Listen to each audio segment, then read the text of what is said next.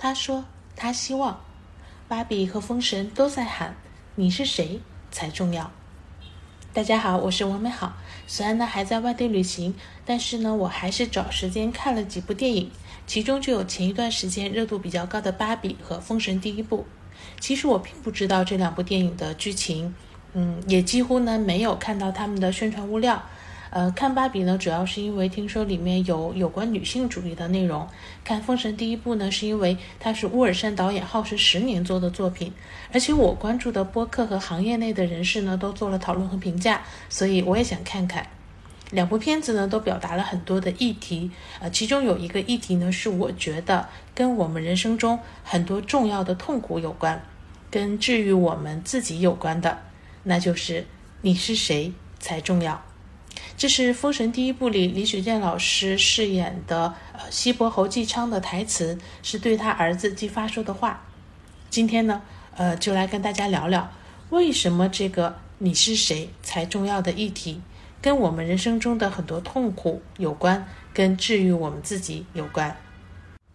之所以觉得认知自己是谁，且能够明白自己是谁才重要。正是因为它是我们在人生中应对评价、应对指令、应对选择、应对期待时候的想减少痛苦的最需要的能力，而别人对我们的评价、指令、选择和期待，也恰恰是我们人生中最容易产生痛苦和最大的痛苦的来源。先来说说应对评价。我个人还是认为，别人的评价就是我们绝大多数人的绝大多数痛苦的来源。只是有的人意识到了，有的人呢可能还没有意识到。因为呢，不是所有的评价都是直接的对我们说出的，还有一些呢形成了一些社会的普遍的观念，从小到大呢潜移默化的影响了我们的观念和行为。就比如最常见和最好理解的社会对美丑的认知，对婚姻和呃生子的态度。也就是说，如果社会的观念是胖，呃，是美的话呢，那么瘦的人反而会痛苦；如果社会的观念是不结婚是好的，是正常的，那么再也就不会有人催婚了。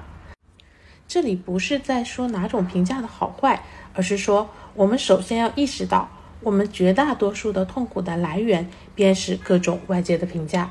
而且隐形的这种呢，已经形成了一部分社会观念的评价呢，会更难以意识到，甚至影响更大。也正因为如此呢，越拥有应对评价的能力，对于我们减少痛苦啊，治愈自己才更重要。也之所以你是谁，以及明白你是谁才重要，是帮助我们应对评价的最重、最重要的这种能力。因为所谓的评价呢，就是由别人。由社会来告诉我们我们是谁，我们在乎评价，因评价而痛苦，也就是在乎了别人和社会对我们的定义。那觉得别人和社会对我们的定义更重要。比如呢，芭比的电影里呢，芭比觉得之前的公司，啊，按照公司的这个设置出来的自己呢，这个表情啊、衣着、一举一动呢，都是按照设计来的，是美的。而有了自我意识的自己呢，开始跟设计出来的不一样的自己就是丑的。比如呢，穿高跟鞋是美的，穿平底鞋就是丑的。那他希望他的脚一直能保持那种垫着脚尖儿的状态，而因为脚跟沾地呢而会伤心难过。但是这种美丑呢，就是别人去设计赋予他的。是外界定义了他的美丑，而不是他自己的感受，甚至根本就不是一个真实的情况，也是不舒服的。而当他觉醒了之后呢，他为此的痛苦才得以解决。那我在以前的内容中也提到过，呃，应对就是如何去面对呢别人的评价给我们带来的伤害，也说了非常多的别人对我的正面和负面的评价和我是如何应对的案例。感兴趣的听友呢，可以去听听。我个人呢，也是认知了自己是谁和明白了我自己是谁才很重要的一个这个受益者。呃，因为呢，从那以后呢，我的压力和痛苦确实减少了，活的呢也更自在和更明确。后面再收到这个正面的评价的时候呢，我还是会高兴啊；负面评价呢，也还是会伤心。但是我再也不会被他们牵着鼻子走，不会陷入其中无法自拔。所以呢，当你不开心的时候，当你被评价困扰的时候，可以先停下来想一想自己是谁，想明白你是谁才重要。再来说说应对指令，有的人呢被人发号施令就已经很烦恼了，还有的人呢可能是遇到了自己不想执行的指令而难受。《封神》第一部里面呢，纣王让质子们杀自己的父亲；《芭比》里面的，董事长让已经成为人类的芭比回到盒子里继续做回玩偶。那我们从小到大呢，会接到来自家长的、老师的、主管的，甚至权力部门的指令，到底是不是一味的顺从和执行，还是有自己的思考和反应，便是人和机器的最大的区别。所以呢，想想你是谁，认识到你是谁才重要，就知道该怎么应对指令了。再来说说呢，应对选择，其实应对选择跟应对指令差不多。只是呢，有的选的人呢才会去面对选择，还有一部分人呢可能觉得自己没得选，只能去执行指令，那他就根本就走不到选择这一步。甚至还有的人呢是害怕做出选择，所以宁可也不去做选择，也就是自己选择让事情没得选。也因此呢，选择也是我们大部分人的很大一部分的这个焦虑啊、恐惧和痛苦的来源。到底是弑父还是去反对暴君？到底是做个玩偶还是成为人？选择的要义就在于认知自己是谁，明明白白的这个知道自己是谁才重要。所以呢，不同的质子呢做出了不同的选择，最后的结局也不一样。那你是去选择钱多而离家这个很远、带着很累的工作呢，还是去选择钱少、清闲、离家很近的工作？你是去选择跟你的这个性格相近的人，还是选择跟你性格互补的爱人？你是选择事情给你安排好的老板，还是选择给你这种自下而上的发挥空间的老板？你是选择大厂里卷呢，还是选择自己做点事情？那婚姻出现了问题，你是选择离开还是继续？我们的人生会面临这种无数的选择，也很少会有选择。这个会像我们小时候答卷子一样，有所谓的正确的选项。唯一能帮我们的，只有明白自己是谁，以及明白自己是谁才重要。最后一个呢，是帮助我们应对期待。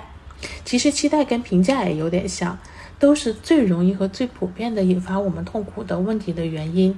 而且呢，有一部分呢也是最不易察觉的，已经融进了社会的观念了。比如我小的时候呢，还经常会听到一个词叫“望子成龙”，那现在呢就很少讲了。比如大学刚毕业的时候呢，呃，大概毕业了几年吧，我有一个朋友，那他本来呢有一个更喜欢的也很不错的机会，但是呢，如果要是去这个机会，就要放弃他当时的事业编和所在的这个单位，呃，他就说他很苦恼。因为他的家人呢，一定不会同意，呃，这样的一个做法。因为他的家人觉得只有事业编啊，只有当官才是脸上有光。那比如我从小到大，我爸呢也会常常的说出一些，哎呀，万一你当了市长、省长啥的。虽然他有的时候会解释说这是开玩笑，但是其实长大后呢，我就会发现这些话呢会对我有潜移默化的影响，呃，会让我一直觉得我不满足我爸的期待。嗯，更常见的呢，就是家长对孩子的分数的期待。那这大概就是大部分的孩子刻进骨子里的，这个不易察觉的最难受的事情了。而我自己呢，最终不在乎了我爸妈的期待，也不在乎了任何人的期待了，我也才真的卸下了压力，变得不再那么焦虑了。因为呢，我也终于认知了我是谁，以及认识到我是谁才最重要。那已经有好几期的节目跟大家在道歉啊，希望大家原谅我的音质，因为呢我一直在外地旅行，而选择辞职去创作去旅行，选择做播客而不是去做所有朋友都跑过来劝我的短视频，选择不再染白发就顶着白发到处走，那选择这个就是几套 T 恤来回的换，即使见朋友也不打扮一下，那都是因为我知道我是谁，以及我知道我是谁。才重要，不是一定要做一个异类，但是确实每一个人都是与众不同的。我这次旅行呢，遇到陌生人问我最多的问题就是：“你一个人吗？” 有一次在博物馆走着走着呢，一个小女孩呢冲我大叫，然后我也吓了一跳，立马就站住了。然后她就很不好意思的捂住她的嘴，小声的说了一句：“白色的头发。”然后我就冲着她笑了一下，转身离开。希望我们都能意识到，我们是谁才重要，都能不断的去认识我们自己。这样才能减少被别人的评价呀、别人的指令、别人的期待和面临的选择所困扰。乌尔善导演的可贵呢，就是他用了十年，用专业和品质的方式去出品了《封神》第一部。那作为这个一个做出过画皮呀和寻龙诀的人，作为一个曾经做出过优秀的广告作品的人，他不知道做什么最省钱、最赚钱吗？啊，最省力、最赚钱吗？但是呢，他没有走那条路。大家感兴趣呢，也可以去听听硬核说这个播客呢对他的一个专访，你能明确的感受到他非常清楚自己是谁，也非常的清楚自己是谁才重要。也欢迎大家去影院看一看《封神》第一部。刚开场给我的感觉就是，天哪，满屏幕都是钱，都是人民币啊！所以呢。光视效的效果呢，就绝对可以值回票价了。今天送给大家的呢，就是《封神》第一部的电影配乐，配乐的名字就是“你是谁才重要”，你很重要，所以你是谁呢？祝你对自己的了解越来越多。如果有听友遇到困惑或者想聊聊，也可以私信我。这些就是今天想跟大家聊聊的，希望这些能给你一些启发和帮助。希望有一天能看到你嘴角上扬，眼里有光，也一定会有那么一天，你可以嘴角上扬，眼里有光。